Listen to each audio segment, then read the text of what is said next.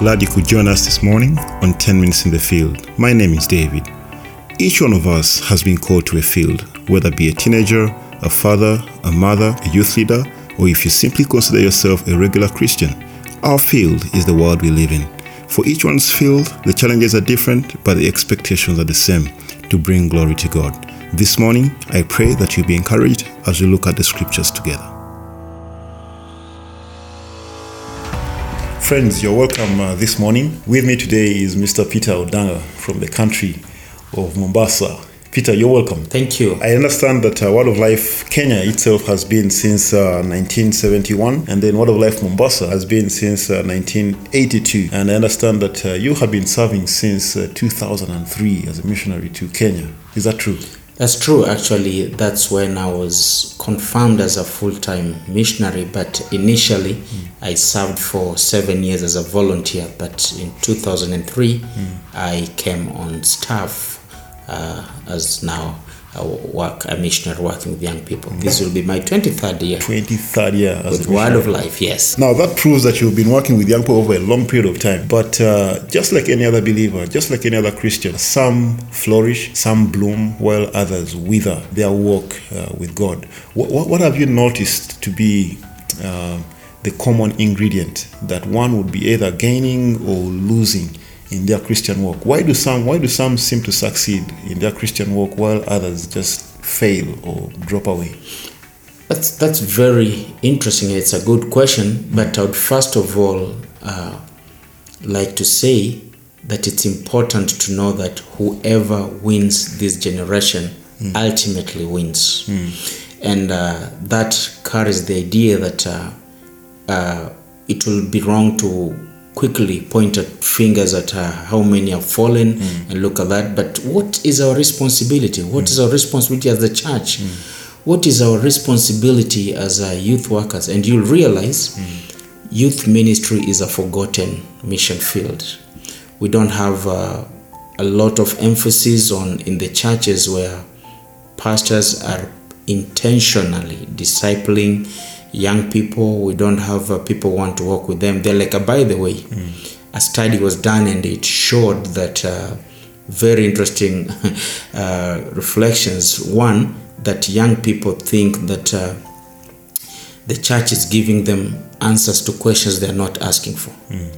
Secondly, which was also very interesting, mm. young people also feel that church is not relevant to them. Mm. And when you combine the two, then it, it tells you exactly that the bottom line why many young people who start very well, excited, and are passionate mm. are falling because of lack of discipleship. Mm. There is a disciple shift instead of discipleship.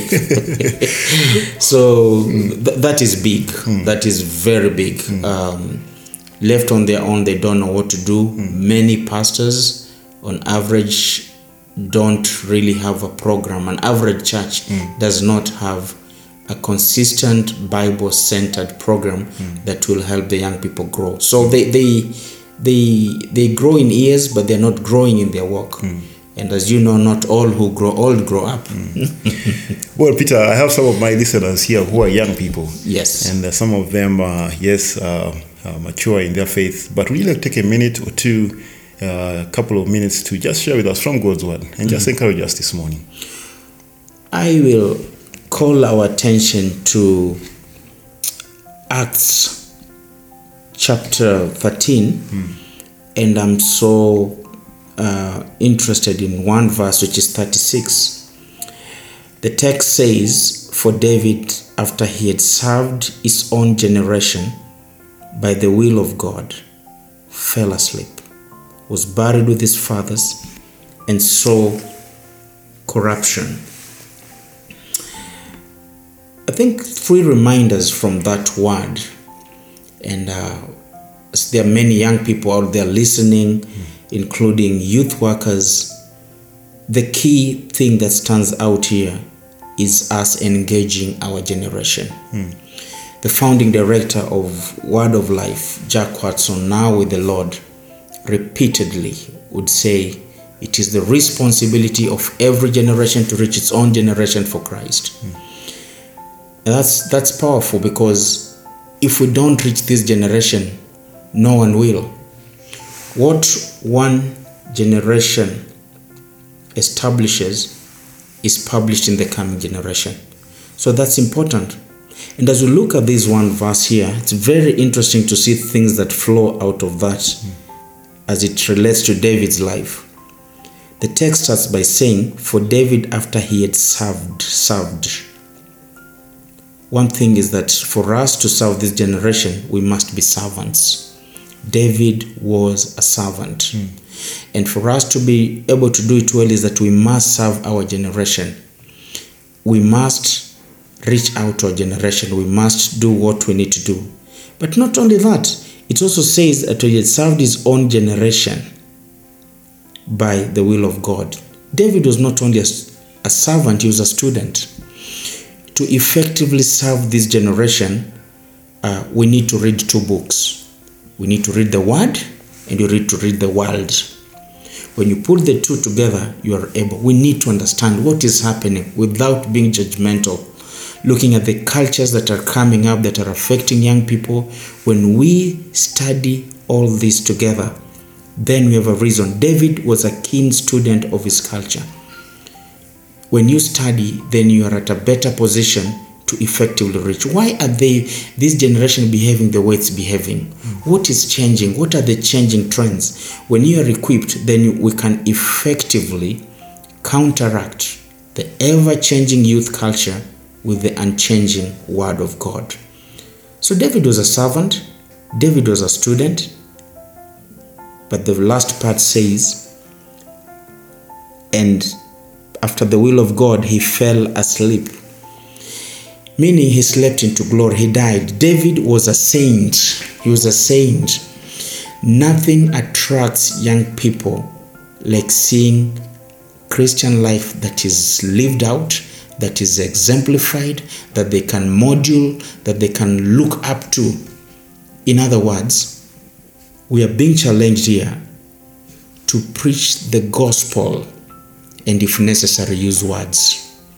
Our lives hmm. should be so attractive to the young people that they would want to model after what we are doing. Hmm. Scripture says you are the salt of the earth. And if salt loses its saltness, it's of no good. So we need to model that.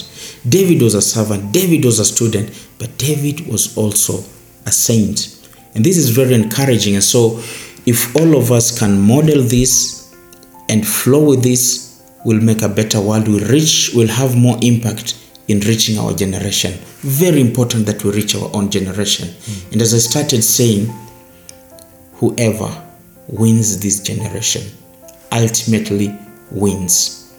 And the Lord is counting on us to have an impact in whatever we're doing. Amen. Thank you so much, uh, Mr. Peter.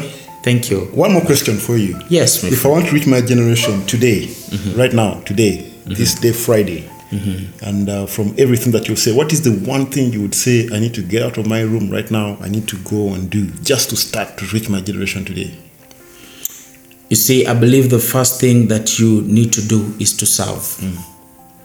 Excellently. So find someone to serve today. Find someone to serve. Yes. Ministry is not necessarily preaching, mm. but they will know us by our deeds. There I did.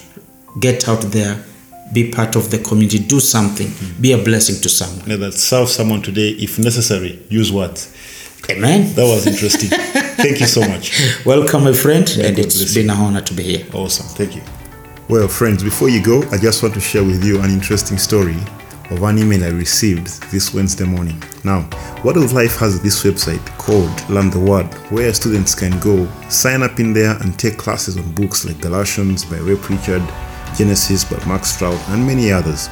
So I got an email notifying me of a student from Rwanda taking these classes. The email was asking if I knew this student. Now, don't get me wrong, this is really amazing. But the amazing thing is one, that I know this student, and two, this student is a very good friend of mine. He was one of the very first contacts we had here in Rwanda. And three, this guy is a youth pastor. And four, he is showing these classes to about 50 of his students. This is a group of young adults that meet in a Bible study group every Wednesday. Because most of our curriculum targets teens, I recommended this website to him. I'm recommending this website to you if you'd like to take your study of God's Word to another level. Isn't it amazing how a very simple tool can impact youth across continents? This is a special thank you to the Word of Life team that has put together this tool. Thank you for enabling us impact youth in the churches here in Rwanda. Warakoze cyane cyane. That is the Nyarwanda version of thank you very much. Thank you for listening to 10 Minutes in the Field. To support the ministry of Word of Life in Rwanda, visit www.give.wol.org slash location slash Rwanda. Thank you so much and we'll see you next week. Bye bye.